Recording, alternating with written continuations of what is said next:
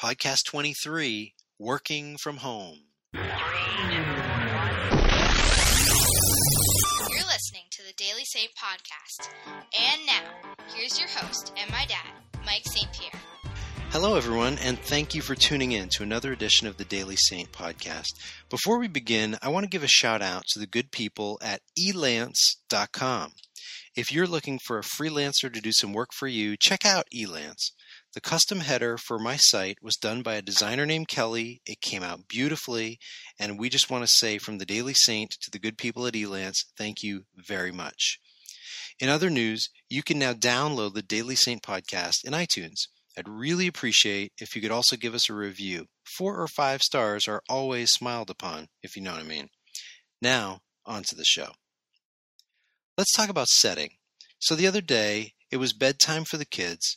Carrie and I try to keep them on a schedule, even in the summer, and that is not easy. Well, my experience is that if you let them stay up until all hours of the night, the next day, guess what happens? They are cranky and all out of sorts. So we hit the magic time button on the clock, about 8:30 or so, and announced it was time for bed. Ella, our 5-year-old, protested and said in an adorably whiny voice, "But I'm not tired."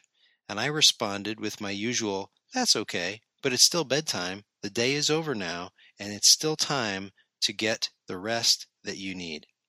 Well, before you think that I'm a bad father, realize that any good parent out there probably has a similar conversation nightly with their kids.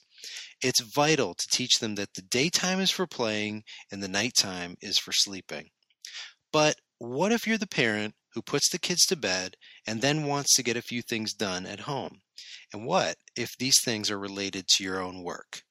Even more complicated here, what if you need to get done a few things that can't wait until the nighttime and needs to be tackled during the day, like say when the kids are awake? Now we're talking, and that's the major topic for today's cast. If you read my recent post, Here's a method for working when the kids are around, and I'll put a link in the show notes. You'll know that quite a few readers of mine are having this issue, like bringing work home, or some readers want to work at home even though they just worked a full eight or 10 hours at work at their office. Or we have readers and listeners who have a time sensitive task that just needs to get hammered out, and home just happens to be the place to do it. Whatever the case, and all of these are unique, they all require a bit of planning. The most productive people that I know not only take work home, but find that it's one of the secrets to their success.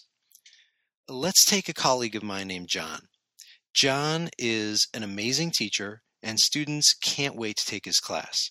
It's considered almost a rite of passage, but if you didn't know it, you'd think that John is actually leaving work early each day. He often leaves at around 3:15 p.m. and heads home. His secret: change your environment, take a few small tasks home with you, and be fully present to those that need you in, well, the present moment. The result?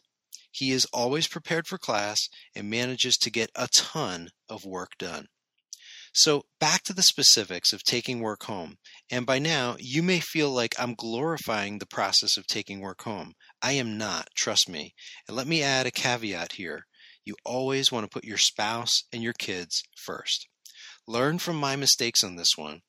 We once took a vacation, and I would say by about day three, Carrie looked at me and said, Where are you? Because you're not really here with us.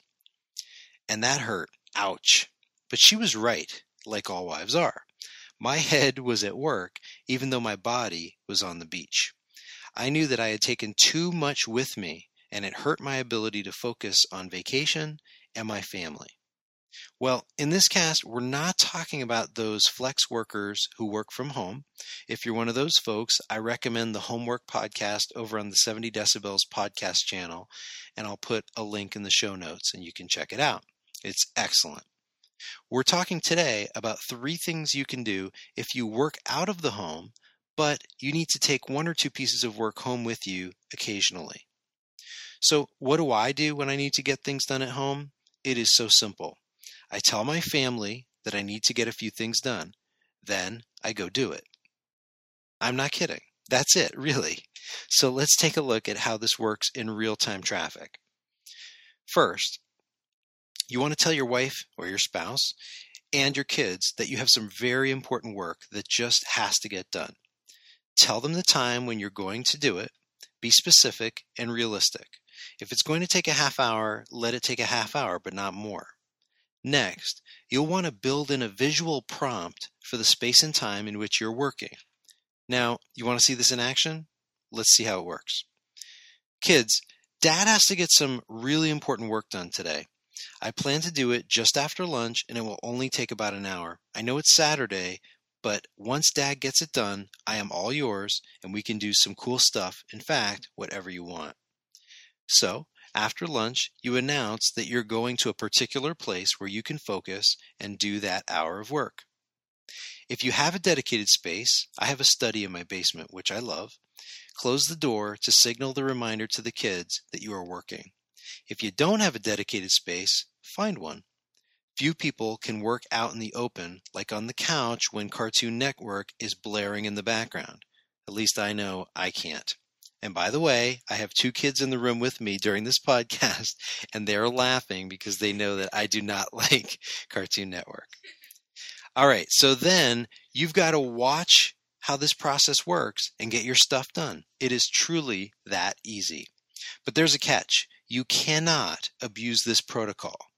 Let's say you finished your hour of work. Don't let that carry into another hour. If you are an introvert and you crave quiet times in your day like I do, you may be especially susceptible to extending your work time into even more work time. Before you know it, the door banging will be deafening, followed by notes under the door from your kids, and then somebody's going to lose an eye. You know what I'm talking about? If you can get up early and get your work done before the kids wake up, that is even better.